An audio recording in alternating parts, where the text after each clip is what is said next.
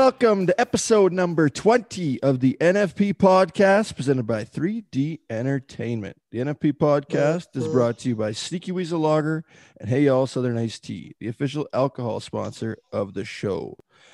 As well, our official clothing sponsor, Wrangler. Long live Cowboys. Everybody, thank you very much for joining us today. It's going to be a little bit of a different intro than normal. We're not going to chat about current events and have our opinions heard round the world of COVID and all the bullshit that goes along the world right now. We got a big uh, a big episode today. We got Jess Lockwood on here later as our guest. But up first, we're going to talk about something very cool, something new to the rodeo world, the first ever rodeo spring training camp aimed at rodeo development going to be held in Alberta, Canada in Calgary. Huge for the sport, huge for everybody in the game. Uh, before I get to introducing the guys that are the machines behind it, I'll introduce the boys as normal. Jason, how you doing today? Well, not too bad there, LT. How you doing? I'm good, man. I'm ripping it. Yeah. Yeah. Different Ripping show. what? I'm, I'm a little, I'm thinking about what we got going on here. It's a little bit different than normal. So Yeah, excited. you guys kind of threw me for a loop here. All of a sudden, all these faces started popping up on Zoom, and not really them cute ones that I was hoping for either. But anyway, uh, we'll give these guys. We'll give. You know what? I kind of miss you guys a little bit. Oh, Brando, when's the last time we saw you, Brando? Lethbridge, Grande Prairie. Grande Prairie, probably. Yep. Jeez. Jason jumped ahead once again, but that's Brandon Tomei, the executive director of the Canadian Pro Rodeo Sports Medicine team that's joining us today, as Once well again. as uh, board director Keenan Vine. Before we get to that, Scott Byrne also back with us. Scotty, how are we doing today? Good fellas, good. Yeah, just hanging out here in the snowstorm. We we thought we were uh, away and uh, free and clear of snow, but fuck, about eight inches fell last night. So back at her again. But nah, shit, we need the moisture. It's all good, and we'll take it when we can get it. So Back to it again. Good. Okay, now let's get into this because this is exciting. This is something that, as soon as I heard about it, I knew uh, I wanted to have have you guys on this show to talk about it as it's it's revolutionary towards the sport and uh, pretty cool to to have you guys on here to just talk about it and walk us through what's going on. So, Brandon, maybe let's start with you. Uh, just kind of fill us in on on uh, why you're why you're here today. Yeah, we wanted to uh, talk about the spring training camp that we got going on. I mean, we've been working in professional sports for a long time, and Jason knows about it. And you know, you have spring training camps in baseball and hockey and football and all over the place, but we've never really had one in rodeo. And um, Keenan and I have been talking a lot about the development of rodeo and bull riding athletes. And and um, I don't even know, two months ago maybe, um, I got a proposal across across my computer from Keenan saying that this might be something that we should do. And since then, trying to put all the pieces together, and we've got some really cool people involved and lots of experience. And I think it's going to be we're going to revolutionize rodeo and, and bull riding and the way we do things and train and the whole nine yards. So um, I think it's going to be super cool. We're super excited about the whole thing. 100%. That's pretty cool. I, we'll get into it a little bit more here before we do that, though. Keenan, uh, what's your thoughts on the whole thing? We're happy to have you on the show.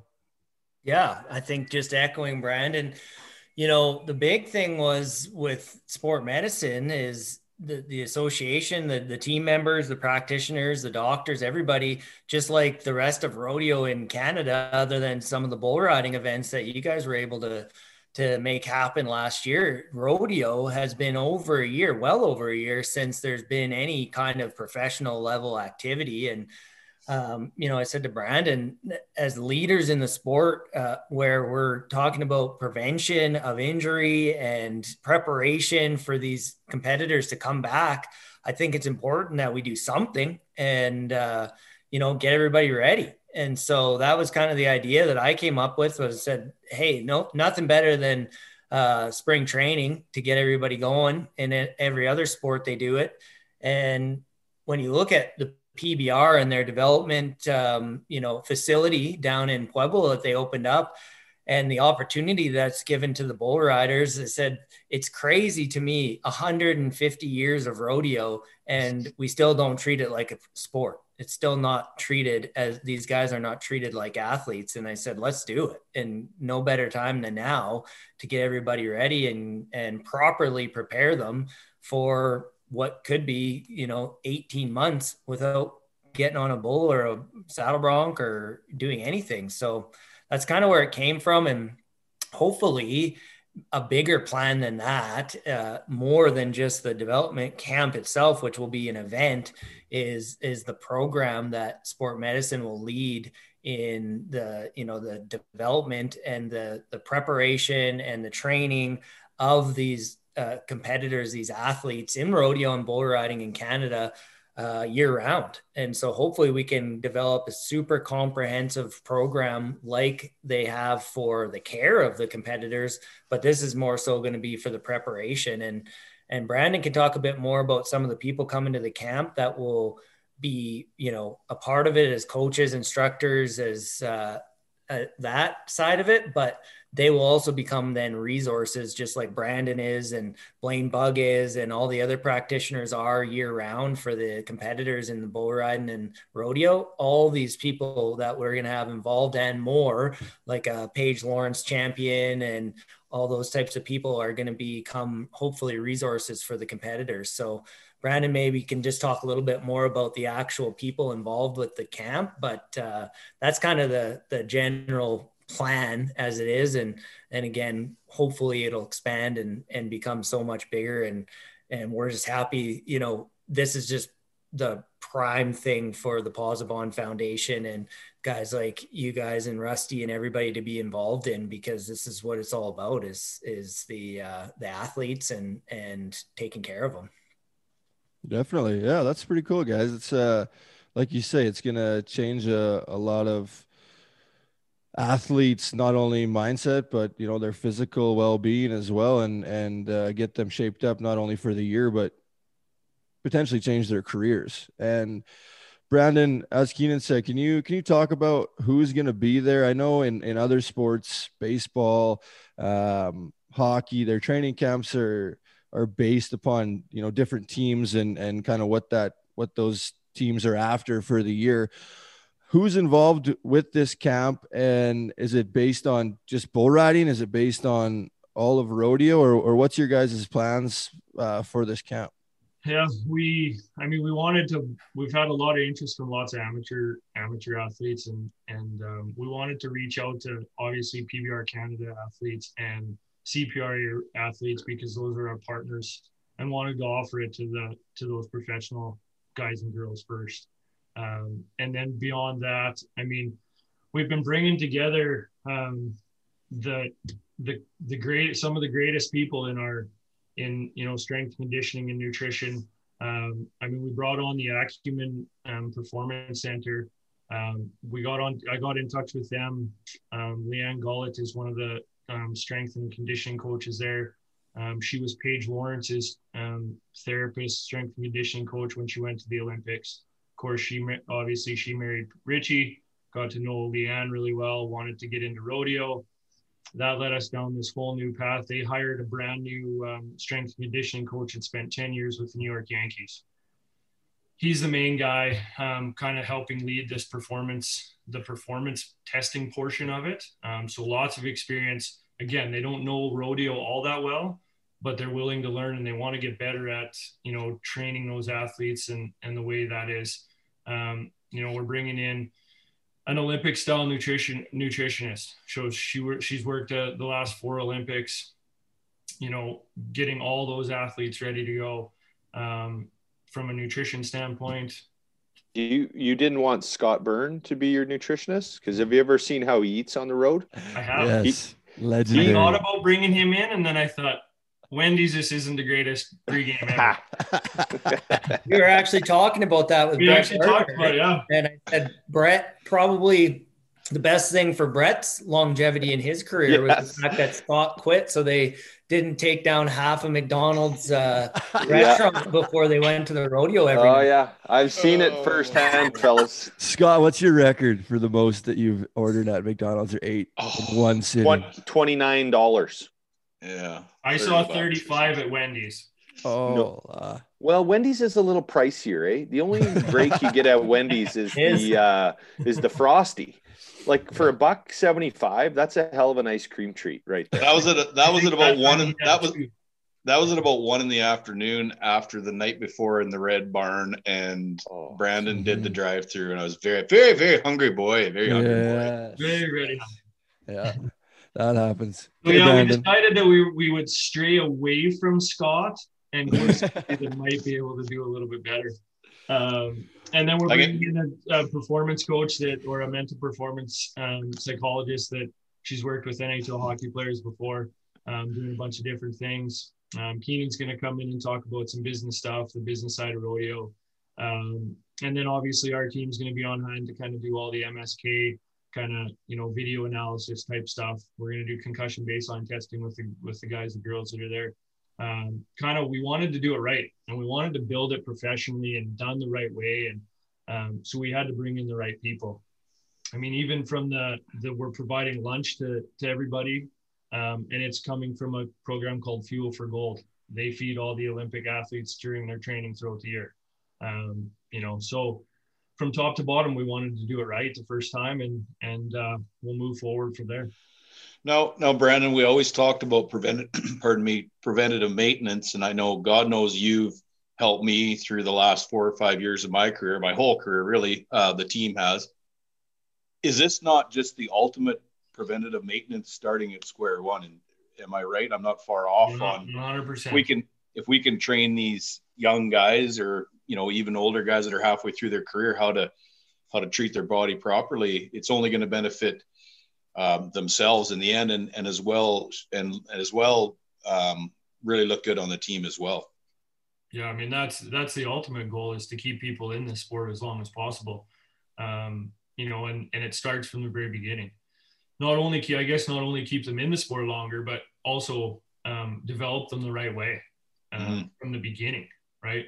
You know, we make it safer and we do the development camps and we make everything. And now, you know, somebody's, you know, some 12 year old's mom thinks that it's okay to put them into this because it's done the right way and we're not just throwing them on a 600 pound steer that's going to rip their head off, right? Right. So it's kind of building it that right way so that we can have the longevity of the sport, including the older people. You know, I mean, you look at the bull riders, like look at Zhao. I mean, their their their career is becoming longer and longer and longer, um, and it's because of the training and the injury prevention and everything that you know Justin does, we do, Rich and Dave do down south. Like it's because of all of that that everybody's been able to to draw their career out for as long as they have.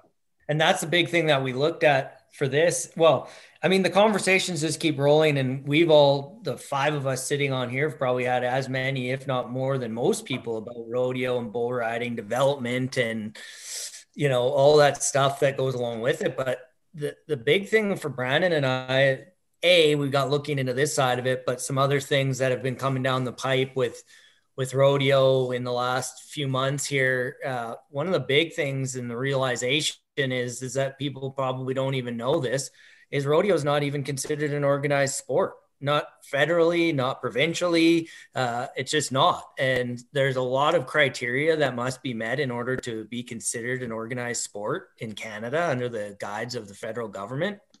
And we don't even meet any of them. So um, you know one of the major major pieces of that is is development, develop proper development of potential future athletes. And so that kind of is one of our main goals here is yes, we do want to extend the careers of, of the com- current competitors, but it is really to be able to create a program that will help develop properly develop and safely develop athletes and, and then, you know, continue on with them as we grow them into professional elite athletes. And and again i mean we want to create a program ran by the sport medicine association. The main thing is there is that we're a not-for-profit. So it's a lot easier for us to apply for grants. It's a lot easier for us to be able to get some of this funding and even just partnerships because nobody's lining their pockets with this initiative.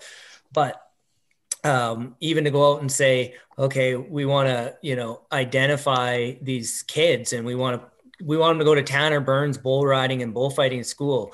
But Tanner Byrne may be the best person, or Scott Byrne, or whoever, Jason Davidson, to put on a school. But as we know, there's lots of guys that aren't, and they already are putting on the clinics because you don't have to be a certified rodeo coach or bull riding coach, or even have a friggin' background check to work with these children if you want to put on a rodeo clinic. It's crazy. So, well, and on that note, Keno, like, um, if if they're, you know, is the CPRA or PBR Canada work together to certify certain individuals, it still wouldn't stop somebody from going and doing it, probably, right? So how how would we, you know, just thinking outside the box here, how would how would we do that? How how could we work together and making sure that it's the right people teaching these young kids? It's it does it will never prevent them and it doesn't in any other sport either from hosting their own clinic or camp or you know personal trainers that want to train athletes and have no real certification to do that other than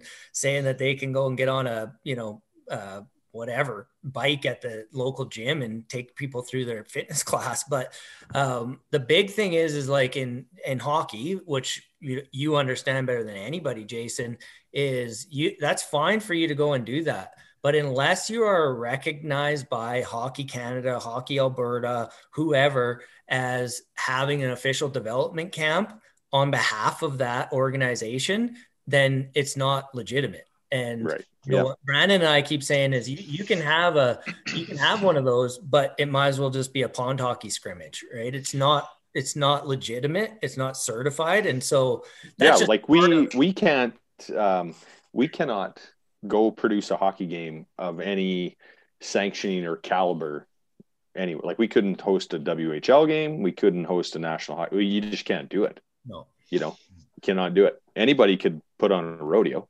Anybody can put on a. For the most part, we're we're we're pulling the reins in on that with PBR Canada. We're just not allowing people to send in a sanctioning fee anymore and produce an event because yeah, yeah if you can't have some at least moderate control over your content and and the delivery of the product why are you putting professional in front of your name? Well and that that's why this is so important to the sport medicine organization is because for years they've built that reputation of you know not only being practitioners and professionals in healthcare for sport but also in rodeo. And there isn't a lot of people out there that have 35 plus years of caring for just specifically rodeo competitors. And so mm-hmm. when we can go through and there is an extensive process to get uh, to become a actual practitioner on the team for the sport medicine organization you can't just do that so that's the kind of process we, we want to be able to develop for personal trainers, for fitness and conditioning, for you know any doctor, practitioner, or otherwise professional that becomes part of this program would have to be very specific to the sport of rodeo and bull riding. And so that's kind of the the reasoning behind starting with this spring training camp is is to ensure that we can create this event that will be ran and operated by the sport medicine team and hopefully hopefully launch us in the right direction and and I don't know I think it's it's exciting stuff and and hopefully you know I mean this is just the beginning but it's going to be something that will just keep growing and developing and with again with great support I think we're going to do some cool stuff. Well, I think unfortunately, um, due to COVID, we all have some more time on our hands. Mm-hmm. Yeah. You know, and uh, a silver lining, I have to say. Yeah, if if if if there is a you know anything solid besides the NFP podcast that comes out of COVID, we're gonna we'll put it we'll put that ball in your guys' court. So um, you know, we're happy to support it, you know, on this platform and get the word out. Um, but Scott, did you get an email from Brandon on helping out or doing anything? No, Tanner? No. Just hold on. Let me check. Just let me I check did. my email. no, I didn't either. I did. I did. Yeah. oh, we're heavily involved. Only. That's all right. That's cool. And just so you know, I put it. I put it in our chat, so you actually both did. Yeah. uh, yeah. Hey, Jason, you know what? You might have been busy smashing down some Hey Y'all Southern Iced Teas when you got that message. You may have missed it. yeah, still waiting for that delivery. Actually, speaking of which, Speaking of which, hey y'all, Southern Iced Teas. Our tea is always served iced and hard. This vodka based iced tea is brewed with genuine black tea and lightly sweetened. Enjoy a Hey Y'all Southern Iced Tea while taking in the main bull riding event or sipping a cold one on the porch. Hey Y'all Southern Iced Teas, the official refreshment beverage of the NFP podcast. That was Well- a, that was a heck of a segue. Yeah. You know, Not what I was bad. gonna say? you know what I was going to say though, Jason, to that is that we were actually considering um, having Scott come as one of the coaches. So I went out the other day to his bullfighting school to evaluate him on his coaching, Yeah. but then he left. So yeah, and I, Oh, and we I- had an and I had extensive to- talk about that. and as I had and I had to get some hair lip to fill in for me while I was gone. So but Prescott did do a good job. yeah, that's and he's right. not even here to defend No. himself. Uh, Um, a, a serious question I do have, fellas, is is there a fee? Um, is there a fee to take the spring training? Yeah, so um, we wanted, we need, we get, need to recoup some of our costs, and Sure. I mean, having sponsors like you know Proceed OHS and Acumen as a sponsor, and obviously our presenting sponsor, the foundation, um, and that's why Keenan kind of said like, as a not for profit, we're able to kind of get some partners like this um, to keep our costs low. So I mean, for everything that you're, for everything that they're going to get, it's only 250 bucks for the weekend. Holy cow! I mean, it would only cost you, it would cost you 250 bucks to go see an Olympic nutritionist For sure. for one For session. sure. And you're going to get all of that plus the testing, plus the concussion baseline testing and everything that goes in with it, plus the performance testing. And then we're going to sit down after the Saturday and build you um, specific programs that you can go and do. Um, I mean, for 250 bucks, it's a no brainer. The actual cost on a weekend like this would probably cost somebody $2,000 if they tried to take everything Yeah. Right. Well, and we're able to make it as an offer profit. We're able to get to 250. So Well, good for you guys. Yeah. So is there still spots available? How do how do people join us? You said it's just open to uh, CPRA members, PBR members right now. Is there a plan in the future for uh, amateur associations, kind of everybody in the rodeo world, young people? Uh, and is there still spots available right now? And how do they open those up? there's still a few spots available right now. Um, it is open for CPRA and PBR members um, first, and then we'll fill up any spots with those amateur um, athletes and kind of first come first serve as as we as we need to.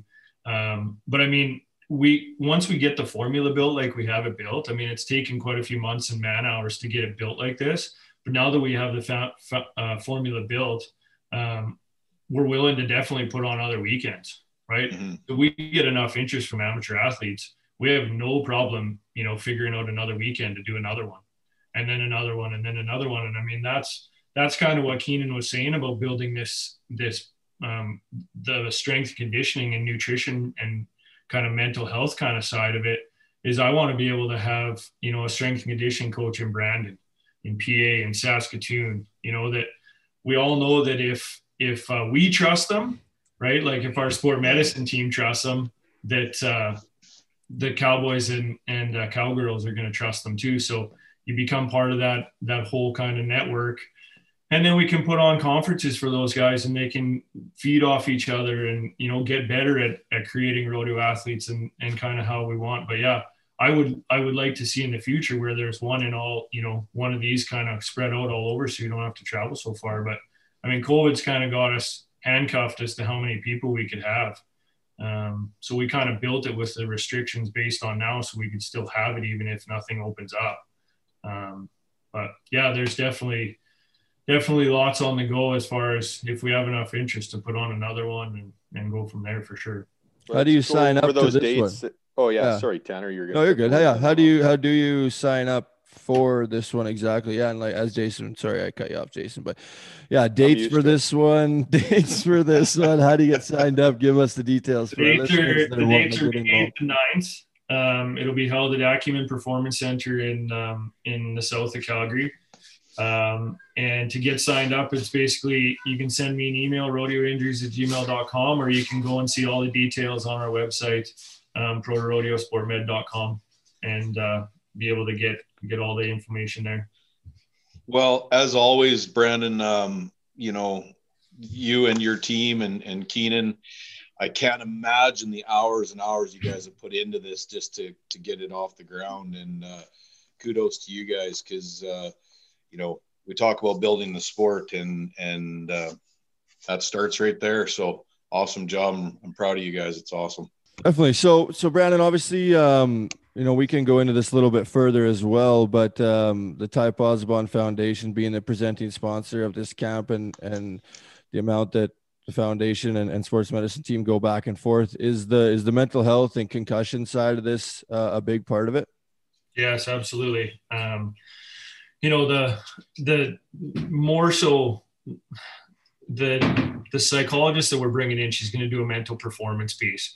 And so, because it's a performance camp, we kind of wanted to gear it towards the actual performance versus kind of that, you know, the mental health side of it. But at the same time, it's all it's all so ingrained that she's going to talk about transitions. She's going to talk about, you know, um, you know, feeling good, feeling great, not feeling good, what to do, kind of all those sorts of things. And then, yeah, the concussion baseline side of testing. I mean, we're gonna that's something that's important to all of us. Um, and so we're going to continue to do that. And then you know, again, it's only 20 guys, but that's 20 less or 20 more than we had before. So, mm-hmm. um, you know, I mean, I wish we could have a hundred, right, and do it right, but unfortunately, all, that is a part of it. But yeah. But you know what? Um, you got your 20 guys. They all travel in a truckload with four or five other guys, and you know, there, there's going to be some stuff rub off on the rest of the, the traveling partners, and no, I I, I like well, what you yeah. guys are doing here. I, I that's the, that's kind of the way that we, here.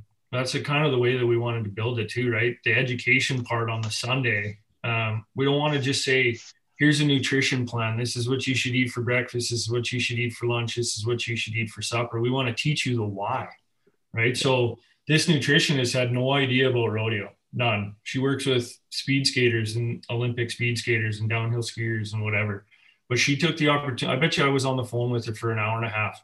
She wanted to know everything there was to know about the rodeo lifestyle and how people like Scott eat on the road and, you know, all that sort of stuff so that she could actually build. what the fuck? well, no, you got a great point, Brando. So she could because... actually build it for them so that she could teach them on how to do it. Right. Yeah, yeah. And yeah. not just the here's your plan, go do it. Because if you get swayed off for one second, you don't know how to get back onto it or yeah. why you would get back onto it. But um, so yeah, you're right. Then that education piece says, you know, that that guy gets says to something, you know, they start talking about it in the truck, and then away they go. Right? Can I get her, can I can I get her number? Can I get her number so she can add a fillet of fish at the bottom of that uh, that menu? I like that side of it though, Brandon, with the the why because we've learned it on this podcast a lot too, and especially I would I can talk for bull riders is you tell somebody, hey, you have to eat this way and do this that way. We'll just be like, fuck, fuck off. I do what yeah. I want to do. Yeah. Right. If you don't explain it to them, show them the the hard evidence of how this is good for you and what this does for you. You just try to shove it down their throat. They're gonna say, Yeah, I don't want to fucking hear it, right? I, mm-hmm. I do things my way. So that's that's pretty cool to be able to do it that I, way. I think that's that's one of the reasons why we bring in guys like Mike Kisha, who has 10 years with the New York Yankees. If he tells you to do something and he was the one that was telling, you know, Derek Jeter how to do things, yeah, you might want to listen to him. Yeah. And then he tells you the why he does it, it takes that buy-in even further, right? And so you get the right people to teach it the right way, your buy-in is so much better. Yeah. But you yeah. know, to add to that though, Tanner, I think the question about the the you know mental side of it and the mental health, it's it's the same on the the side of the mental health side as it is any other injury, right? Is you have to prepare. You have to get your mind in the right place before you ever start competing and or while you are competing. And this is part of it, right? That's why we're bringing in and to to do this with these guys for their preparation, but also as you know it better than anybody, it, the physical preparation uh, has an effect on on your mental health as well and oh. uh, and your diet and so you know i said the, the big thing for me was uh, kind of when i was rodeoing i always boxed and I was boxing with guys that were going, you know, I was fortunate enough to get to box for with Bill Page, and he was training guys to go to the Olympics. And these guys were training eight to 10 hours a day, seeing nutritionists, seeing sports psychologists, and they were boxing for free. They were not making a living doing this. Right. And so it always stuck out to me like, man, that's amazing to me that they would put that much time and effort into this as an amateur. And, uh, man, th- those guys were, you could not like break them. They were so mentally tough as amateur boxers going to the Olympics. And that was a big thing for me is like, we, we have to get these guys in the sport of rodeo and especially bull riding as tough as it is on those guys' body we have to get them prepared both mentally and physically.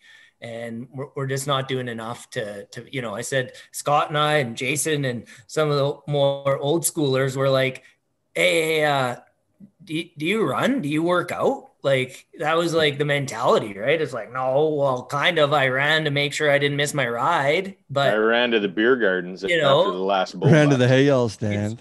Well, I, I don't know about you fuckers, but I was out doing my run while you guys are still sleeping. I was just back at the hotel before you. Oh right. And Okay. hacking darts, hacking the- darts you're along the way. Yeah. Stop Hey, to have a cigarette is- every every kilometer. This is pretty this is gold too. And as you talk about that keenan that mental side of it in my career working out all that uh, extra stuff i hated every fucking minute of it. But i knew that if i sacrificed in those times and i, I did shit that i didn't want to do it would elevate me and i felt like i could beat anybody out there. So just signing up for this camp if i was still riding bulls this would be something that i would do sign up for this camp knowing that I put in the time, I put in the effort behind the scenes, Yeah. that nobody's First step. fucking working my ass off Yeah. so that I'm ahead of everybody else. So that as soon as that bull runs in the chute, I know that I've put everything there is possible into winning that day. And it just gives you that extra confidence and lets you be able to win. Well said, Tanner. Absolutely. Okay, cool. So, uh, so what's the end goal with it all? Do you guys? Uh, I know you talked about it, doing more and and growing, but um, you know we've we've talked Brandon lots with with the sports medicine team and uh, just doing everything there is physically possible for for rodeo and Western lifestyle athletes.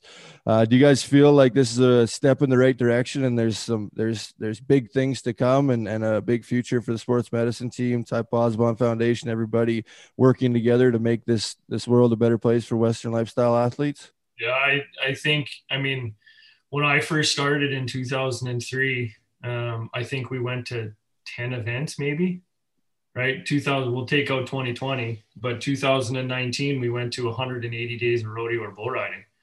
Um, so we're doing the service piece and we're doing it well and we're getting that piece of it. And I think this is the piece that we've been missing, um, that we haven't done well. And the development side of it and moving that piece forward there's always going to be the service side of it, but this education and research and development piece that we're going to start to do, um, I think it it's going to help us be leaders in the in the industry, Mhm. um, and only only help us to further the development of the sport and and the sustainability of rodeo and bull riding in the future.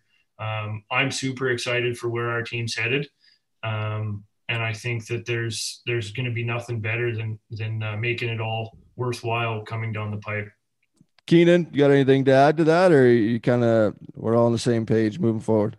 Yeah, I think the only thing is, like we were talking about already, though, is is this is hopefully going to keep developing, and will you know the the greatest thing about sport medicine is is they're not um, the, the PBR, they're not the CPRA, they're not the FCA or the CCA or whoever. Uh, we're a neutral party that our best interests are for the Cowboys or the Cowgirls, the athletes, doesn't matter, and for the sport. So we just want to see it grow. We want to see this program grow into something that's going to support the development and the preparation and safety and overall health of the competitors, which if you play hockey professionally, you have you have that team of people all the time, and we just need to keep building on that team of people for these rodeo athletes.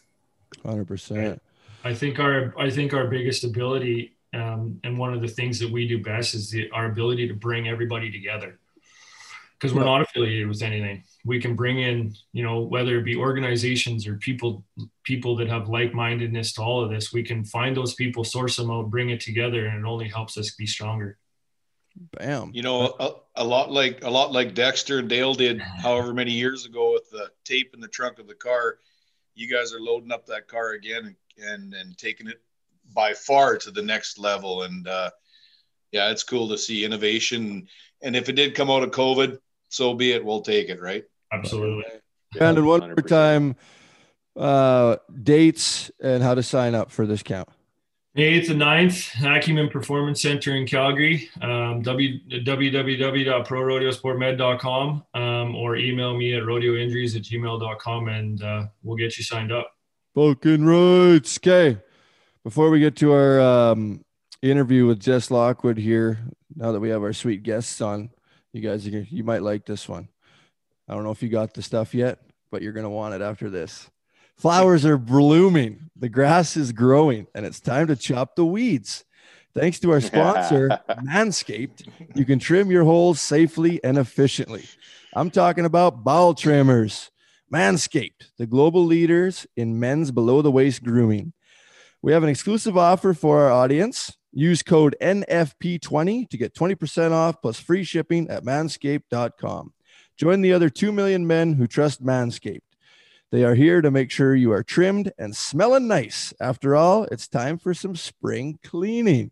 You guys got any uh, Manscaped stuff yet? Or are we going to have to line you up with some? Yeah, I'm not uh not don't have any. That's really that was enlightening actually. It was Keenan, It's, it's worth it's worth uh it's worth a check out. Like it's uh Yeah. I'm not gonna get I do into it the old, detail. I do it the old school way, so maybe some new school stuff might help. Oh, out. yeah, the- Oh, Yeah. less less Yeah. painful, Brando. Oh, less oh. painful. No nicks. Yeah, No it took a minute to like to be like, you know, take it seriously. And then once we got the stuff and we Oh, started yeah. it's like, oh yeah, yeah, this is what we needed. Yeah. And- Like Keenan, Keenan, yours will last like a good 25 years because you only got six hair in your body. Um, Now, Brando, you may want to get two packages and it right off company. the hop. Yeah. Is it like Yeah. electric or what is it? yeah, yeah, it's, no, we uh, can't tell you. You gotta you have to order NFP twenty. NFP No. 20 kilo. Right. Yeah, NFP. I'm telling you, you can go in the shower in the dark, water running, and it's friggin' cool. There's no more. St- yeah, it, they're they're nice, man. You got to Yeah. get one. it's cool. Yeah, it's a ball trimmer, Kino. Yeah, and there's see, I here's got what's more to it though. that you did, but yeah. Yeah, there's more to it. It's it's it's for all manscaping, not just for your balls.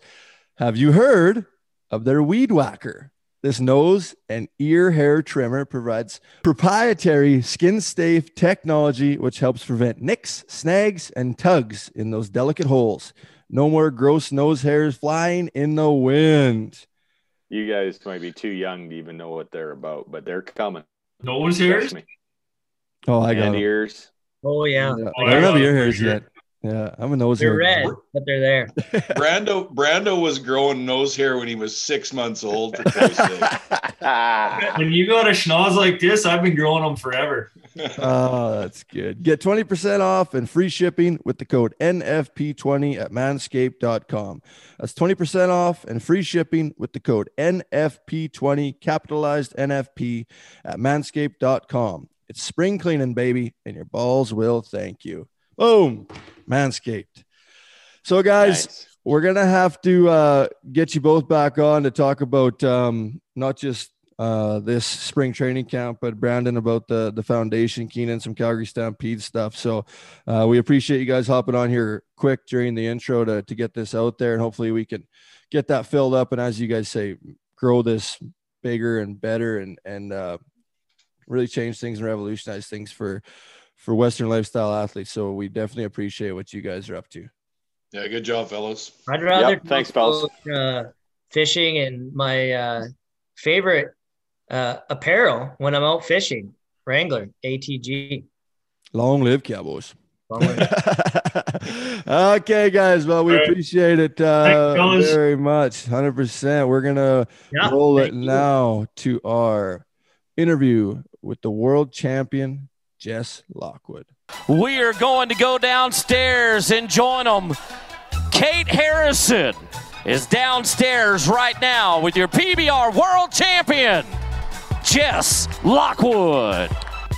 Jess Lockwood, congratulations. In 2017, you became the youngest world champ in PBR history. And now you're the youngest two time world champion in PBR history.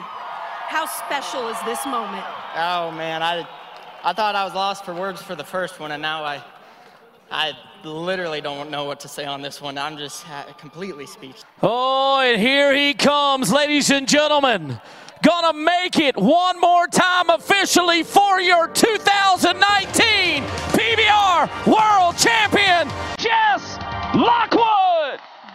Our guest today really needs no intro, but we'll give him one anyway. The youngest champion of the world, the youngest two time champion of the world, rookie of the year, world finals winner, one of the best to ever play the game in the PBR, yet he's only 23 years old.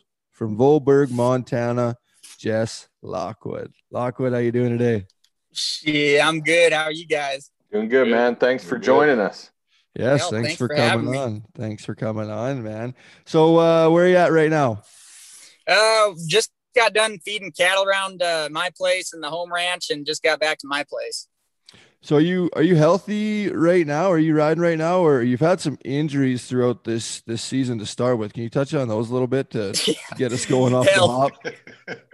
Yeah, hell, it's been a little bit of everything, but you know, nothing too bad. I broke my jaw, and I actually get these damn braces taken off tomorrow here in Montana. Um, got my hand stepped on, messed it all up, broke a joint in my finger, but you know, man, just small stuff. So it ain't been it ain't been nothing.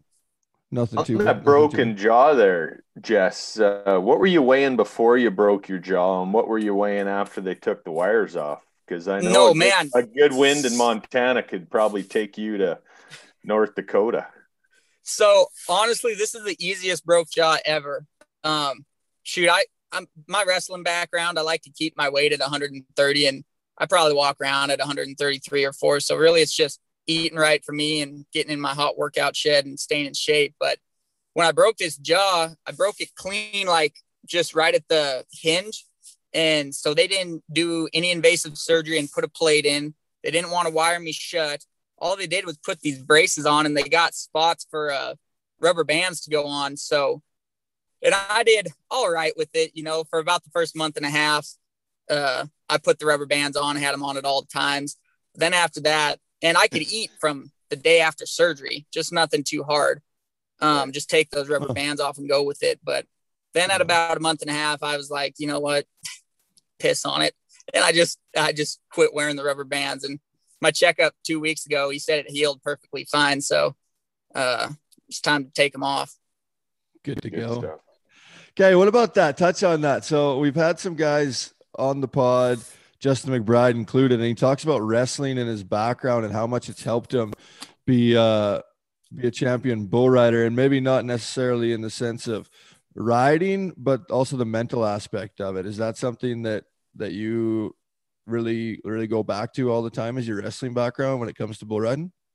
Absolutely. If I don't think if I if I didn't wrestle, I don't think I'd have the success that I have had because that's where my work ethic comes from, and uh, just the fact that starting out wrestling at five years old and my I quit my junior year so I could get prepare myself for uh, turning 18 and going to the PBRs.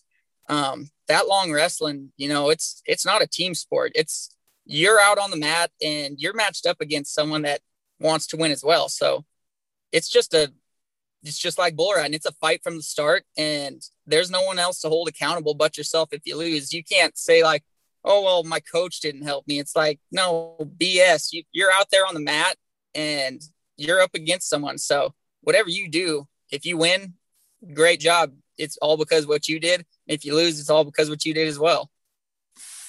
Yeah, and with and with wrestling, there's a lot of agility. I know I wrestled in high school as well, and I fucking With- bet. Did you? I did. I did. I did. You can't tell now, but I used to.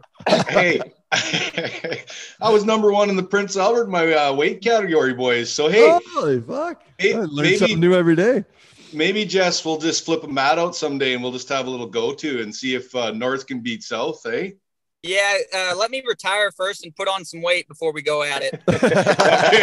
fair enough. Fair enough. But yeah, but, but it does help with your agility. Like in wrestling, there's so many different moves, so much twisting and turning and keeping your shoulder blades off the mat and stuff like that. It, has got to play into your uh, agility while you're on top of a bull. Am I correct? Oh yeah, shoot. And the biggest thing to me with wrestling that, uh, so my high school wrestling coach, he's from uh, from here, small town guy, and just a rancher, you know, too. And he's he uh, he tried out bull riding and whatnot. He's like, I sucked at it, but I tried it. And me and him, since he knew we were, I rode bulls. Um, we always talked about hips and how big of a part it is in both sports. To be a good wrestler, you have to have great hips. That's where all your movement comes from. And translated over to bull riding, same exact thing. If if your hips aren't right, you're obviously not in the right position. So good hips in both sports plays a big part. I think didn't you that was kind of well documented the role your your wrestling coaches had on your career, hey Jess? If I recall, was there not some maybe it was your uh, your own social media posts or did the PBR not do something um, uh, write up on you and and you did give props to your your high school uh, and I guess junior high uh, wrestling coach? Yeah, I've done that uh, plenty of times, giving props to him, but uh, Vermeer, one of my sponsors last year, actually, or two years ago, they came out to the ranch for like three days and we did all sorts of short clips, you know, like three, four minute videos. They spent four days here and mashed them up into different parts. Some over at the home place doing ranch and stuff, baling with the Vermeer. But we did one that uh, was all wrestling and how it translates into my bull riding. And I went in, um, they had an open gym for the wrestlers before the season started in August or something. So I went in with the wrestling coach and we rolled around and got a good workout in. It was it was freaking cool. Oh, yeah, that's nice. badass. Guys, speaking of sponsors, now that you brought that up, is it true that when you went to the high school finals and you were sponsored by Stanley Dewalt, that they had to fucking they sponsored the high school finals so that you could wear your gear at the high school finals? Dude, you damn right. It was the funniest shit ever. So going into the state finals, you know, no one gave a shit. And I make make it to nationals, and uh, I asked Brandon Bates, my agent, I was like, "So what's the deal here? Like, um, can I wear my Stanley stuff or what?" He's like, "Let me check into it." And he called me back. He's like, "So I talked to like the NHSRA president and all this stuff. He's like, you can't, but I'm gonna try talking Stanley." into sponsoring the event because then you can wear it. If if they're a sponsor of the high school finals, you can wear it. And sure as shit, they sponsor the high school finals just so I could wear my stuff there. ah, that's gold. yeah, oh really, shit, really that was the coolest thing.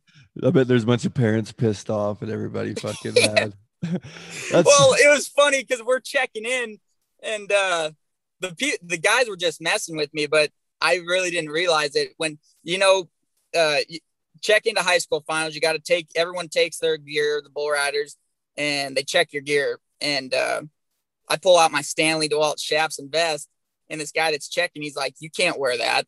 And you know, 18 year old kid, I'm just instantly pissed. It's like, fuck you mean? Like they sponsored this just so I could wear this.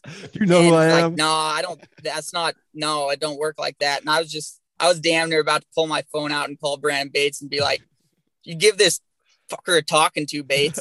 and the guy like let it roll for 10, 15 minutes. He's like, Hey, I'm just kidding with you, by the way. Uh, your early days, how you got into the sport before your high school rodeo days, you know, your maybe your junior days, or is your family involved? I know you got an got an aunt that's a barrel racer, obviously world famous barrel racer and Lisa Lockhart, but uh what's your what's your background in the sport? So uh yeah, man, just uh mom and dad always rodeoed. Uh, dad rode bulls in high school and uh, got to college, and that's when he started riding broncs. And then he pro rodeoed in broncs. Um, and mom's just always barrel raced, and uh, they joke all the time that I was just a, I was just born to do it. Um, a week after I was born, they had rodeos, so they just wrapped me up in the blanket, and I was a week old, and we hit the rodeo trail. Yeah, that's badass. Did, so, did your dad did, ride? Oh, sorry, Scott. You go ahead. No, I was just going to say, did your dad ever push you to more towards broncs, or was it kind of just whatever you wanted to do? He was happy with.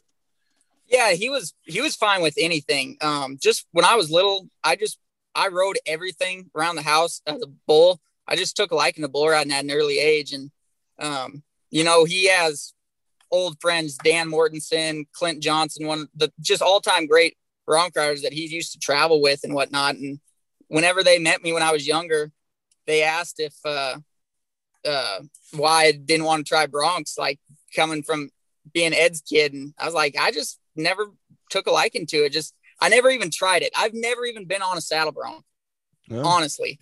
And uh, everyone's so surprised because uh, dad used to pro rodeo and do broncs, and I've never tried it. What about brother Jake? Has he ever got on bucking horses? Is he the same thing? You guys just both focused on bull riding. That's it.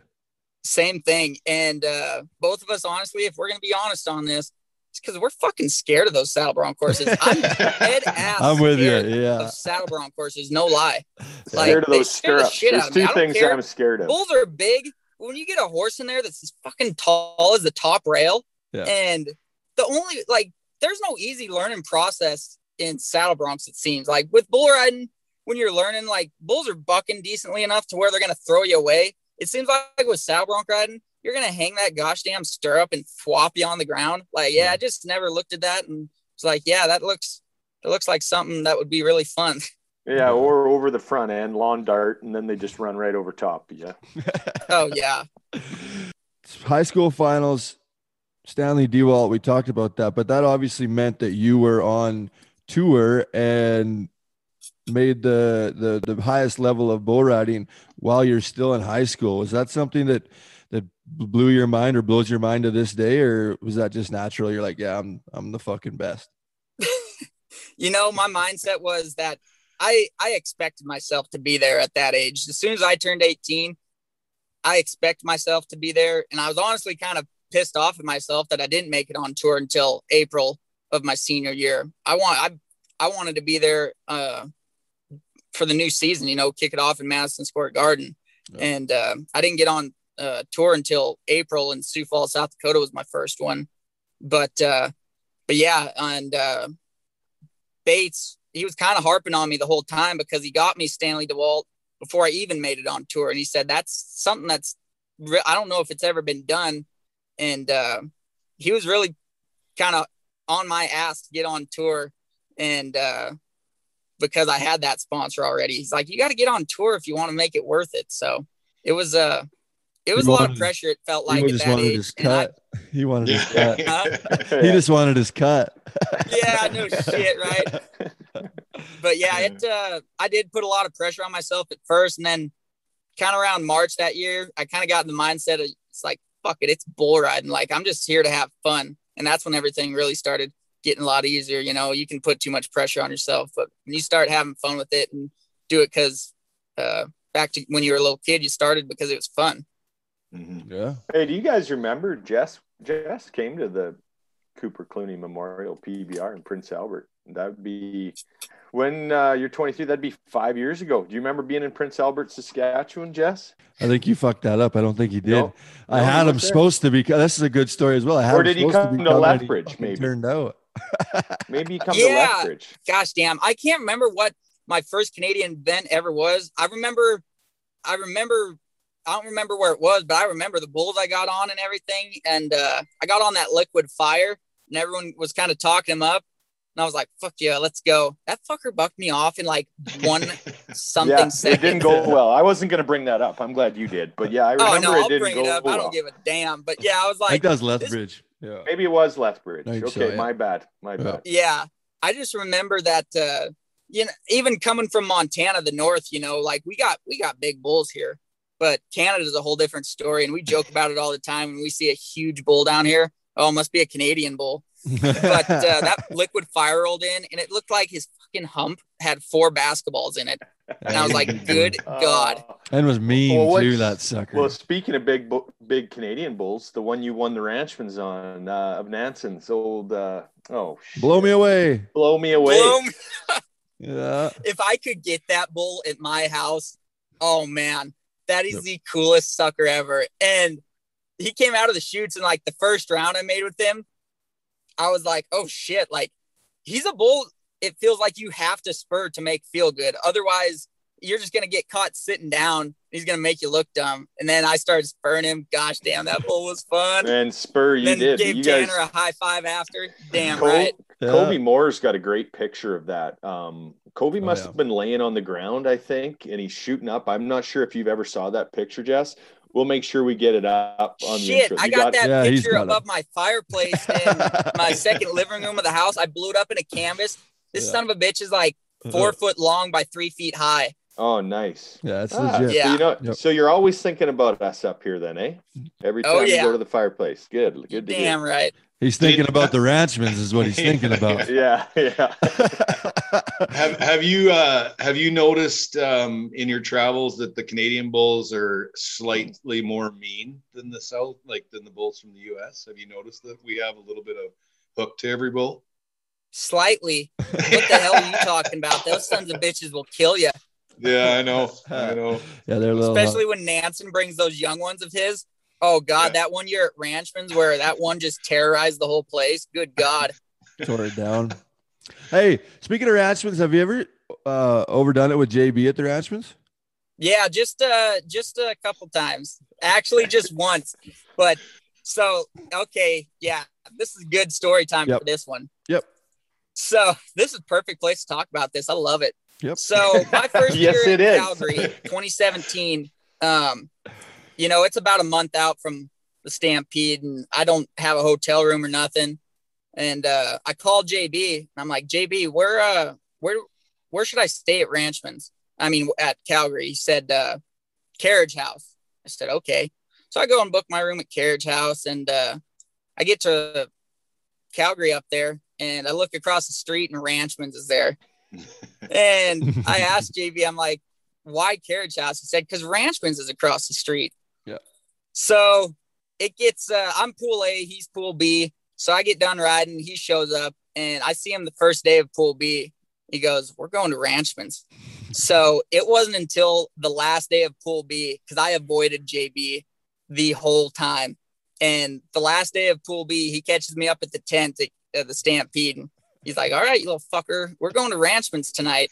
And I was like, Oh shit. so we do a little pre gaming at the hotel bar and head over to Ranchman's. And it uh, was me, JB, Samantha, my buddy Weston, and uh, I can't remember if it was Jake or Jesse, right? But we walk in and uh, JB orders these pitchers of vodka Red Bull. I was like, shit, yeah, we'll sit down and pour up some drinks. And he hands it to us and he's like, drink up. And he starts drinking out of this pitcher. I'm like, Yeah. holy fuck, we're drinking out of the pitchers. and then he goes, if he, he looks at me and he says, if you don't finish uh, yours before I finish mine, you got to drink twice as much of me tonight. So I shit you not, me and him chug had a chugging contest right then and there of a pitcher of vodka Red Bull. Hmm. And it didn't take us but 30 seconds to finish this thing. And I, it, oh God, it hit me. And I was like, oh my God. And then we proceeded I, to drink probably three more pitchers of that. So you and can you just don't drink a imagine where the whole lot. Like you're us. not a guy that that that rolls or parties. Like you're the opposite of that, right? So this was probably yeah like i don't i don't go out a whole lot you know when i do yeah i damn sure have fun but uh i'm not a regular so yeah That's probably So what that got you on the mechanical bucking bull. yeah I, did, I got on that mechanical bucking bull may or may not have been with another person backwards and uh and then yeah i had some fun on that thing I just got some Ranchman stories, but we can get through them quickly while we're while we're chatting. Then we'll get back into the real stuff. But that's kind of what this is about: is the funny stories. So, exactly what about Outlaw? Didn't you and Outlaw get after it too at the Ranchmans one year? oh yes so that was 2019 Yeah. and uh fucking poor mcdonald's man like great business investment putting mcdonald's right there at ranchman's Yep. and uh we go from ranchman's to mcdonald's and uh i can't remember exactly what all happened inside. Some fight broke out. I one of the things that's so damn funny um ranchman's was i mean mcdonald's was packed after ranchman's and we're in there just ordered some food and this and that and there's people that have been there forever. And uh this lady that had been waiting around for like 30 some minutes gets this big order of food and goes up and grabs the tray and some drunk bastard is right there and just fucking flips her whole tray and all her food's on the floor. dude. This poor bastard. Uh, She'd been waiting for her food for 40 minutes. Then some drunk guy just ruined it all for her. But yeah, we uh me and Outlaw played some football out in the parking lot. yeah. And then did you guys didn't you did you get in a what did you do? You got in the the tractor or something and worked up the arena? The skid steer. I didn't get in the arena. You know, the arena was closed and locked. Yeah. But uh yeah, I did get in the skid steer and do a little dirt work behind the chutes. I don't know Uh, who left the keys, but Yeah, the way that I see it, that's that's yeah. I don't know. Jason, maybe take the keys out next time because Yeah, well, I'll he'll get to- in that thing and We'll start have to up. bring that up with Blaine for sure Yeah, for the yeah. next one. Oh, that happens. That, every I never got even heard about ranch. that actually. So No, you you know does. what? You obviously left it the way you found it, Jess, which I appreciate. Thank you for that. Everybody's yeah, I was just working it up. stuff. You know, we got a good rain Yeah. that day, and I wanted to make sure it was aerated. you know, on top of the Ranchman's being a great time, but the Calgary Stampede's the freaking greatest outdoor show on earth and lots of people's favorite rodeos. You've had great success there. Um, talk about your your first round win and then the crazy, obvious the the victory lap that you had to go through. But yeah, just maybe touch Yeah. on Calgary. I was like, "You're shitting me." So I went first first round ever there at uh, Calgary for me in 2017. I had a great bowl of Kessler's Goosebumps and uh, rode him and won the round. And uh, I get on that victory lap horse, and you know they take you straight from the uh, your ride over there pretty much if you're winning it. So I got I'm all strapped up still, boots, spurs, everything. And I hop on this horse and get him in the arena, and I just touched him with my bull riding spurs. This son of a bitch flipped his shit and just goes to not bucking hard, just you know, crow hopping out through there. And I'm trying to whoa him up, and I get on his mouth, and this fucker starts rearing up, just high ho silvering it out there. And I've got the rankest picture of this sucker just vertical. And I'm holding on the saddle horn and I'm gritting my teeth. Oh gosh, damn, that's one of the greatest pictures I've got. Well, and that just reiterates the fact why you did not want to be a saddle bronc rider. Right. Yeah, exactly. Exactly. They go to bucking like that. I I shit you not. I was so nervous when that fucker started bucking. Like I just won the round. If I get bucked off this horse, I'll never live it down.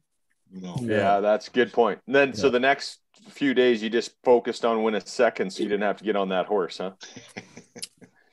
Ended up on the horse again, but uh, this time I, I pretty much was flaring my legs out to the side, making sure not to touch him with the spurs. Yeah, Let just give go. just give him his head. No little tap on the ass with the right hand. Uh, your bull riding career within within the PBRs, youngest world champion, now youngest two-time world champion. When did you you said you always had the confidence to to be the best, but when did you when did it really come into your mind that hey, I'm I'm could be a world champion that that first world championship run? When did you really Yeah, start um, believing in that and going for that?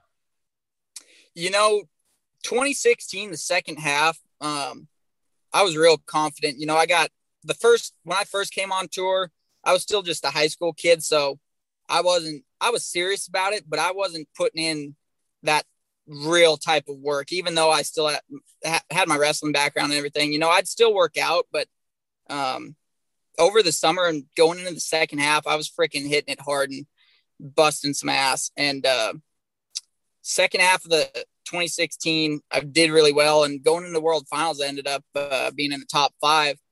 And but it's 2016 World Finals, I didn't ride a single bull, so my confidence went down. And then bust my ass in off season for 2017, and really when uh, we went to New York City in 2017, and I won that, and placed the next two, and then won Sacramento a couple weeks after, and was the uh, number one in the world and just kind of on fire and felt great.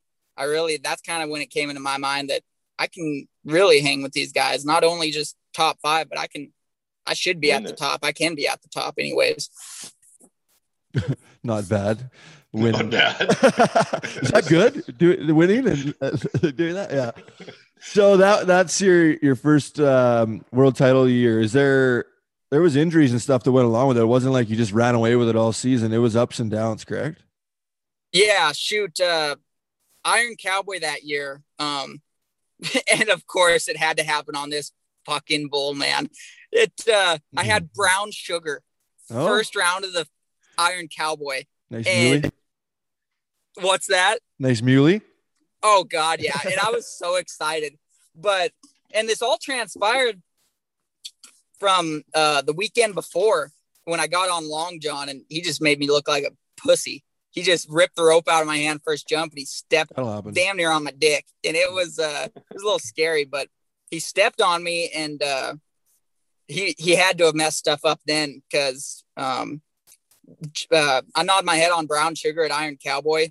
He comes out and I squeeze and my groin just popped. Oh, And then he c- turns around the corner and that was the leg that I needed to use and I was just off.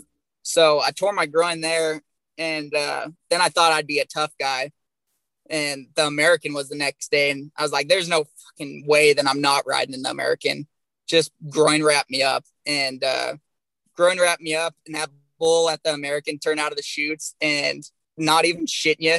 I fell off right then, pissed my pants a little because it hurt so bad. Oh, I went to squeeze, just Yeah. pissed my pants a little bit, and it was so fucking. oh, And then I had to sit out for dang near three months, uh, nursing that, and then uh, you know there was just other small stuff, but a big a big thing to me of that season that sticks out was uh, um, New York City. I got or not New York City, but Long Island, New York. I had gotten stepped on and broke four ribs, punctured and collapsed the lung, and uh, lacerated my liver. I think it was.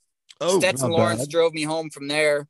And uh, then from there, it was like there were two events left before the world finals and tried riding at them and just felt like shit. Like I wasn't hurting too bad, but I just wasn't riding very good. So then I'm sitting at home and it's the that day the entries for the velocity finals were uh, uh, closing.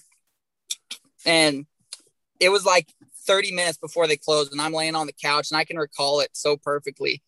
And Cody Lambert called me, and he's like, we were talking. He's like, "You enter the velocity finals." I said, "No, I'm kind of just gonna rest until the world finals."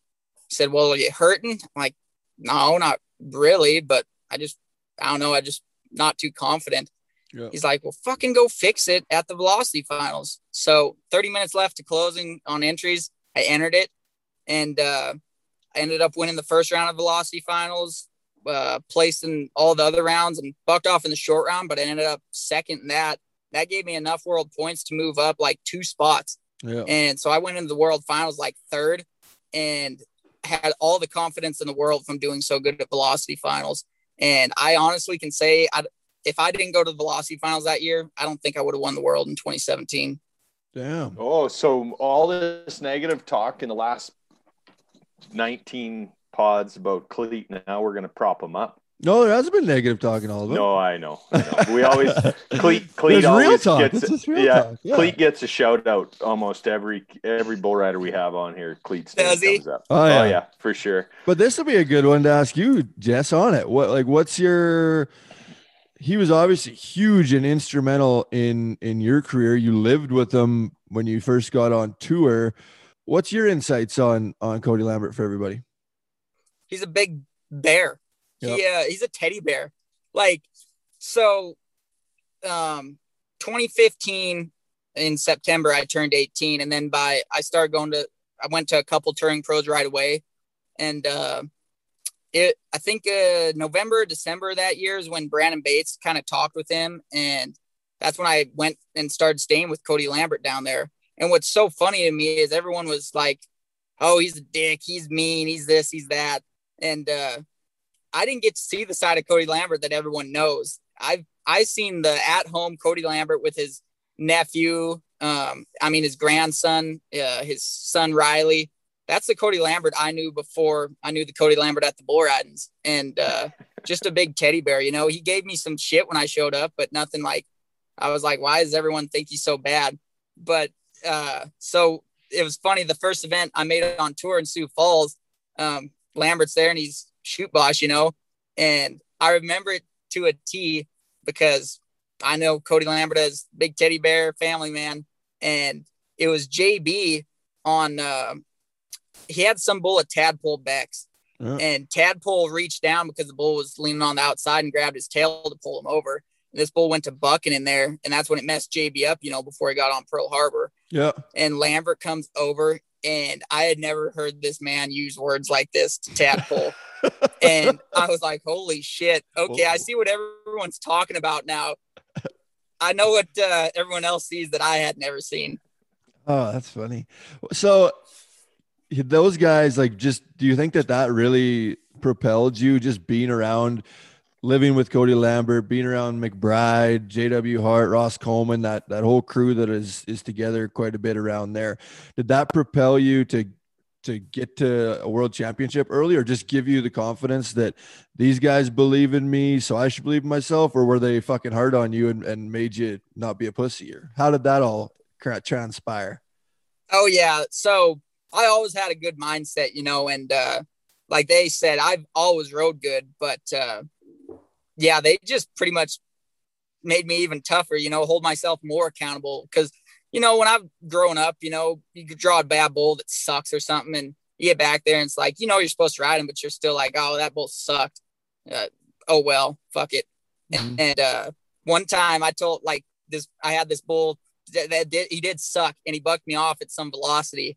And I got back from the weekend and showed Lambert the video and I'm like, he kind of sucked. And he said, he looked at me all funny, you know how Lambert does, and he said, "Well, if he sucked, that what the hell does that make you?" and I was like, "Oh shit, okay." So no even excuses. if they suck, you're supposed to fucking yeah. mount up. But yeah. uh, yeah, they uh, just made myself made me hold myself accountable, and they'll tell you I knew how to ride from day one, but it's just little things they help me with, like just like that, holding yourself more accountable, and you're supposed to ride everything, so no reason you shouldn't.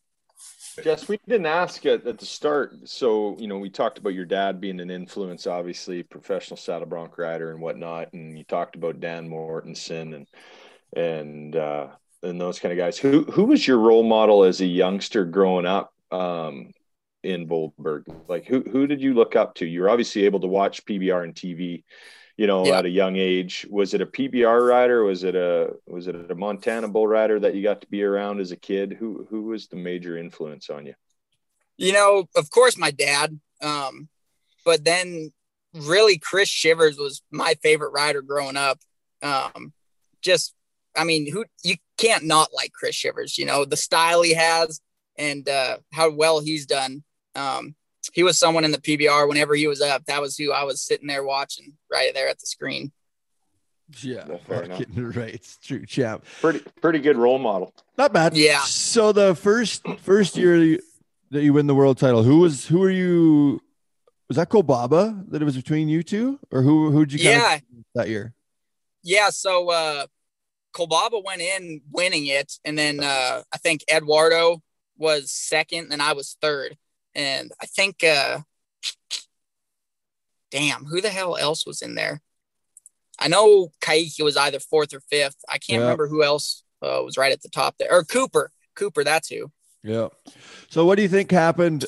You kind of talk about that, that you kind of maybe there's like the, you've won the world. So now you ease up a little bit. Is that what you think happened in, in 2017? I mean, you still had a fucking good year on on would have been my greatest year, most people's greatest year, but for you it was a bad year. Uh, but what do you think happened that next year? Why you didn't have you know come back to back and win a world title? Everybody expects you just to win the world every year. So what do you think happened that next season? Yeah, like I shit you not, they talked about it, and uh, I can say firsthand, it's true. Like you get a world champion hangover, you kind of get complacent in a way. I mean, you still want to be there and ride bulls, but it's like, gosh damn, like it's still hitting you that you just won a world title. And um, that's kind of what happened. And um, I was still putting in the work and everything, but it was just kind of all settling in still that uh, that I had won the world.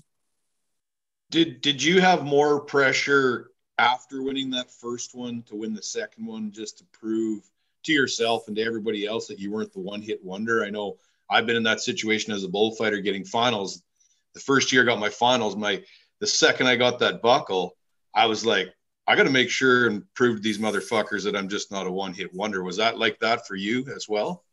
Yeah, yeah, definitely. And uh, not so much in 2018, it didn't feel like, but more so in 2019 when I came out uh, just swinging for the fences right away. And I won the first two events and uh, did so well right away, and going in the second half did so good again. We get to the finals, and it's me and Jose just fucking punch for punch, and holy shit, uh, that final day, um, I, I I was winning the finals, had rode every bull I got on. So um, that night after the uh, fourth round, we get to got to pick bulls, and uh, I was second in line to pick bulls, pick my bull, and Rising Sun was in there, and that's my favorite bull of all time that. I've won so much on. And I pick Rising Sun, and uh, it pretty much was tomorrow. If I uh, rode and placed like pretty much like top three in the round, that I'd pretty much secured it. Like before the short round, if I if I rode that, if I rode Rising Sun and uh, did my job, I pretty much won it. Because going in the short round, I think Jose and Outlaw they both still had a shot, but they had to be like 96 and 97 points in order to go above me in the standings or yeah. in the event. So I don't think I slept at all the night before because, and which is so stupid. It's like Rising Sun's so nice to ride, but all I could, I just kept watching video after video of me on him before, and I'm like, I know exactly what he's gonna do. And that day, getting on that bull, I had never been so fucking nervous in my life. You know, I know exactly what he's gonna do. He's gonna come out, go left, suck back a little, and you, are gonna spur him the whole time. Yeah. But holy shit, just the just the feelings like just ride this fucker, and I've got my second one. I've yeah. got it. Like that's yeah, it. I got it, and I got oh, another fuck, million in the bank. Another, exactly. Sheet, and an yeah. average check. What's the average check these days? Is it three hundred thousand? Three hundred. Three hundred. Yeah, not bad. So you won both of them that year? Yeah, I won the uh, finals and the world title. Fuck, man, it was the yeah. coolest shit ever. Did you guys unwind that night? Did you guys twist one off in Vegas that afternoon and evening? No, honestly, no. Uh, each time I've won the world, we've me and the family went and ate dinner, went back to the hotel room and chilled and went to bed. That's it. That's what I do most times in Vegas as well. I can't say that after the velocity finals was done and before the world finals that I didn't do that a little bit at South Point, but uh, I didn't end up doing it the night I won the world. Oh, that's funny, huh? So does it take a little while after maybe because you the eyes are always on you, man. Like, and it's kind of like JB, um, where you get to this point where you just can't give a fuck anymore because everything you do, somebody has something. Hey, yeah, the hundred people are going to think you're doing the right thing. hundred people are going to think you're doing the wrong thing, right? So, is that tough for you just to deal with on a daily basis? And social media is so big now, where everything you do is scrutinized how do you how do you kind of handle that now? You seem to be like this kind of old man where you don't give a fuck anymore. But w- what's your mindset old on man all at, that? old man at 23. 23. Yeah. yeah. Oh yeah. yeah, dude. And I don't give two shits. It's like I've got my close group of friends, and all I care is what they think. You know, right. if uh, you're some Joe Blow out there scrutinizing me, go fuck yourself. It's like who you don't know me. I don't give a shit. You can say whatever you want about me, man. Like you don't know me at all. So yeah, just, you, just, don't, uh, you don't seem like you would be the type that gets a lot of hate mail or negative comments. Uh, are am I wrong on that, or do you get? Oh, they some, they the, say they say shit on social media, you know, but everyone's tough behind a keyboard. Right, That's for sure, true. for sure. You know, you talk about your friends. Well, how's our uh, how's our transplanted Canadians, Jake and Weston, doing? We used to see him, you know, now due to COVID and whatnot, it's been a pain in the ass. But I miss those guys. How they been keeping? Right yeah, they've been good. Jake's been going to touring pros, and Weston's been going to some uh, pro rodeos. And uh, yeah, shit, they open events up for you guys. All three of us will be there. Yeah, okay. yeah, right. Yeah. And and I just want to say for nobody that's never met you, and I'm sure these my NFP partners here will agree. You're never cocky, you're confident, and that's great, but you always got a smile on your face. You'll stop and talk to somebody. I've seen it a thousand times at events that you've been at, that I've been at, and uh, man, it's refreshing to see that uh, a young fellow like yourself with, you know, millions in the bank will say um, you could you could be the opposite and and you're not. And I, I commend you for that. It makes the sport look good and it makes you look really good yeah. man. So good on you. Thank you. Yeah, yeah, at a young age mom and dad whipped it into my mind that uh like you you will not be cocky. Like they'll they'll humble they'll humble me real quick if i ever did get that way. So Right. And I just go back to remembering like when I was a kid and uh, dad would take me behind the chutes at a pro rodeo or something when I was just, you know, we quit pretty early when I was probably four years old, but there was a couple points that I remember, like I'd be back there and like no one paid any mind to me, you know? And I just think nowadays, like, hell, I don't think I'm that great or that cool, but there's kids out there that do. So Sure. if I can take time and just say hi to them and strike up a conversation, it means the world to them. Because I know at a young age that if the top guys in the world would have even just said hi without knowing me, I would have thought it was the coolest gosh damn thing in the world. Yeah, Yeah. definitely. Good on you. Okay, go back to the to that your most recent world title with you and, and Jose that you know it looks from the outside it could go either way. There's the point where where Jose points up at the bucking chutes, and there's people that say he was just pointing at his buddies, other people saying he's pointing at you. Come on, motherfucker. Then after he gets bucked off, he comes up and shakes your hand. Was your guys' relationship uh, helping each other out, boosting each other up, or was there some animosity between you guys for that world championship title? He trying to You know, it, kitchen. we what's that? Yeah, was he trying to get? get in your kitchen right before you nodded your head? We had this No, we- discussion. I remember talking about this because I that's kind of the way I took it. So set the Yeah, set everybody the- takes it differently. Yeah, yeah, yeah. set the NFP co- podcast audience straight on this one. Yeah, so we've always gotten along great. And uh like he'd never done anything like that before, like kind of get cocky like that. And he did that at the world finals, you know, the fourth round points at me. And my first thought, not even shitting you, was like, motherfucker, you better hope you win. Because if you don't, you're gonna fucking look like a dipshit. yeah. And yeah. uh that was just my first thought. And uh man, I was like, fuck, you gotta be confident to do that. And especially like you, you gotta make sure you win. Yep. And then when he shook your hand, Yeah. What was that about? Was that was yeah, that uh good sportsmanship, or was he trying to mess with you? You think? so I don't know. So people have been like, oh, I think he was trying to mess with you. And I don't honestly know, but I mean, shit, he just lost the world title and I won it because he bucked off. And honestly, I I gave no fucks at that point. He could have came up and said, I hope you buck off, pussy. And I would have just shrugged my shoulders like, Yep. Brother, I don't fucking care what you say. I just fucking want a million dollars. You can say anything. I don't give a shit. yeah, pure gold. Uh, and he's not. I uh, don't think he's like that. You know, knowing the guy, I think he's like a super nice guy, and he probably was like me or, or yourself included. You get bucked off, you would have been throwing a fucking fit for 15 minutes. But Oh You know, God, that yeah. just For a world he is. title, yeah, yeah. yeah. Yeah, he's such a good, respectful, nice guy. So I, I know he meant good by it. Yeah. And I've always thought that he's meant good by it. Yeah. What's it like now having your brother? He's he's been on tour with you. Um, you know, he's kind of off and on right now, but he's going to be a- mainstay on the tour here at some point. What's it like having him on tour with you? You're a very family orientated guy. Is that does that help you, or do you think it hinders you because you're trying to help him and worry about him, or what's your guys' relationship on the highest level of bull riding? I honestly think it helps me just because, you know, we can leave the house together, go fly out together. And I was got someone with me at that point, you know.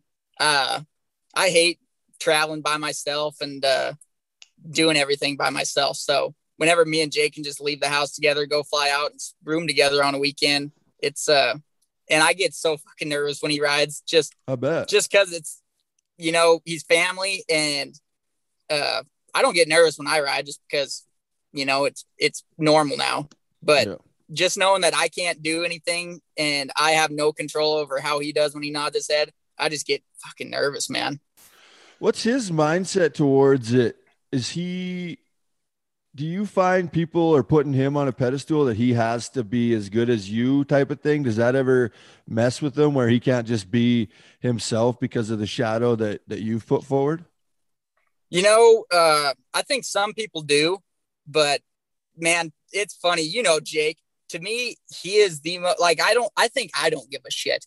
This kid is the most non give a shit person in the world. Like, something crazy can happen, and Jake's just like, whatever. Like, I don't, fuck it.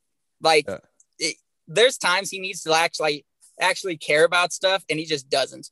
And I'm like, man, you need to maybe maybe take a little more this, this a little more seriously. And uh, he's just like, screw it. Like it. like his get Yeah. offs.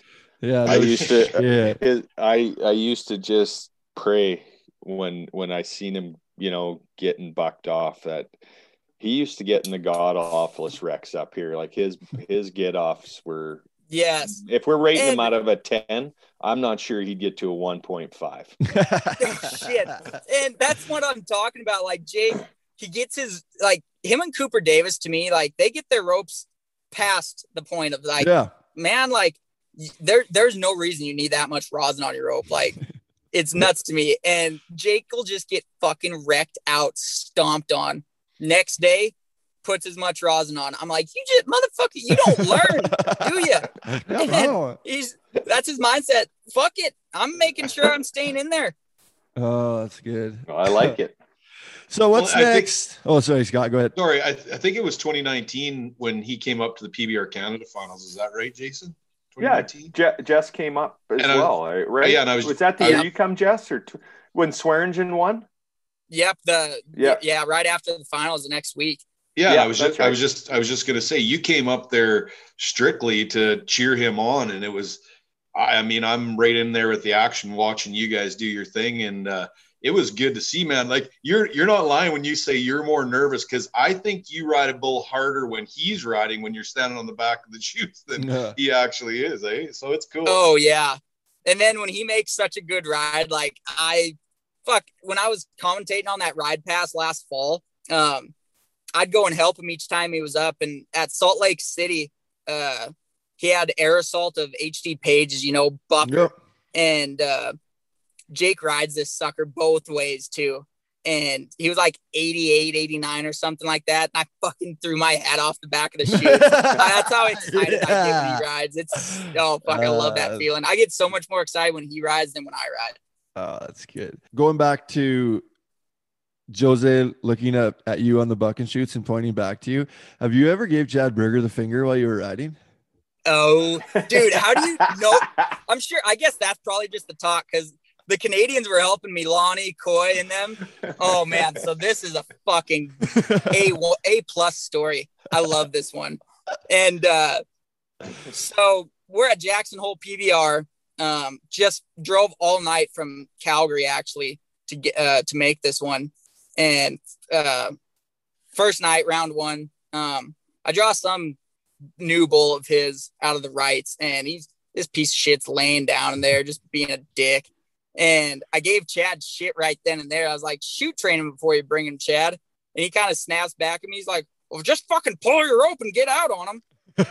And so I was like, fuck it, you know. And he's laying down in the front, and I took him, and he just flat spun. And so then I get a re-ride, and it was that Element 79 of his. I was like, oh hell yeah. So I was the last person to go on my actual bull. So then I'm the last person to go on this re-ride. And Chad's trying to hurry me. You know how Chad is at his bull rides. It's like, Chad, it's the fucking summer, bro. Calm down a little bit. Like everyone's here to have a good time. Fucking chill. And so there was a bounty bull that night, and it went my re-ride bull, and the bounty bull was right behind him. And he's like, roll both of them in. He's like, someone go get Derek. Uh, hi- his bounty bull's coming in. And I look at Chad and I'm like, Chad, what the hell? I've still got to go. Element 79's good. And he goes, this fucker goes, oh, fuck, we're going to need the payloader over there to get you out of the dirt when he slams you. Oh. All right. All right. I'm going to let my uh-huh. riding do the talking. Yeah. So this bull is so fucking cool, man. A little boxy around to the left, which worked in my favor even more because I laid back and I don't think I've ever spurred a son of a bitch more hard than this. and I just went to this bull and uh, the whistle blows and I just look back at Chad and I'm like, fuck you. And make two rounds with this bull, giving him the finger and then get off on my feet. Oh my God. And then I'm out in the arena and this is the most little cocky little shit I've ever done in my life. But you know, it was the summer and it was we were having fun doing it. And I took off my helmet and I looked at Chad and I said, "Run in my fucking bounty bull." oh, nice. ah, nice. that's cool. That's a good one. Um, okay. we won't keep you here much longer. Scott has our, our infamous question for the pod. Well, Jess, uh, man, you're A1 and uh, you're good for the sport. And I like your attitude. But uh, all that aside, this is the hashtag NFP podcast. We know what it means to us. What does NFP mean to you? Yeah. Um, just kind of like just that last story we were talking about. Just, you know, to me, it's not giving a shit and just going and being a fucking cowboy. Just uh, doing stuff that the regular person wouldn't do, you know, um, going above and beyond to do cowboy shit. That's the way I see it. Boom. That's good. Nice. That's Yeah, cool. nice. Okay, so what's next for Jess Lockwood? You're you're back healthy. You're in pretty good position for the season. You're fucking 23 years old, so you have your whole career ahead of you. Most guys don't. McBride, I don't think he said he won a world title. He was 26 or something. So, Yeah. what, what do you what are you looking at? What's your goals? You've you've accomplished most everything, but but a guy like you, you what do you got? What's your goals now? Coming moving forward. man uh just to me it's get that third one. Third one and go from there. You know uh whether i get that third one and maybe just peace out girl scouts and uh just ranch from there maybe. Like that's what i want to do is just just uh win another one. And i'd just i'd love just to retire at a good age uh save my on body a little bit. On and, your uh, terms. yeah, Like, I'd, you- I'd love wanna be able to retire at a young age and uh, leave leave my mark on the sport one more time with another world title, but and then just be at home and ranch and live the family life. Boom. All right. Well, I want to throw this out here, Jess. And if you uh, if you were to win your your third title at age 23, would that be a decision you'd want a few days and and maybe make after number three at this young of an age? It uh, yeah, I might need a little thinking time on it, but that's uh that's kind of kind of the way I'm looking at it. Wow, there we go. Okay. Proud of you. Wow. Proud of you. Yeah, Yeah. yeah. And you'd also on your own make you'd, you'd also make me look real good, Jess, since I got you picked as our uh, NFP podcast world champion. Yeah, I'm yeah, not gonna lie, I've. I've, tr- I've I've tried to trade you a couple times, Yeah, 11, yeah. but uh, He likes I'll Cooper. get, I- I'm getting back in your corner. I'll get Yeah. back in your corner. Hell yeah. All right, Jess. Well, we appreciate your time and coming on the NFP podcast presented by 3D Entertainment. Look at them yo-yos, that's the way you do it. You play the guitar on the MTV. That ain't working, that's the way you do it. Money for nothing and your chicks for free. Now that ain't working, that's the way you do it. Let me tell you,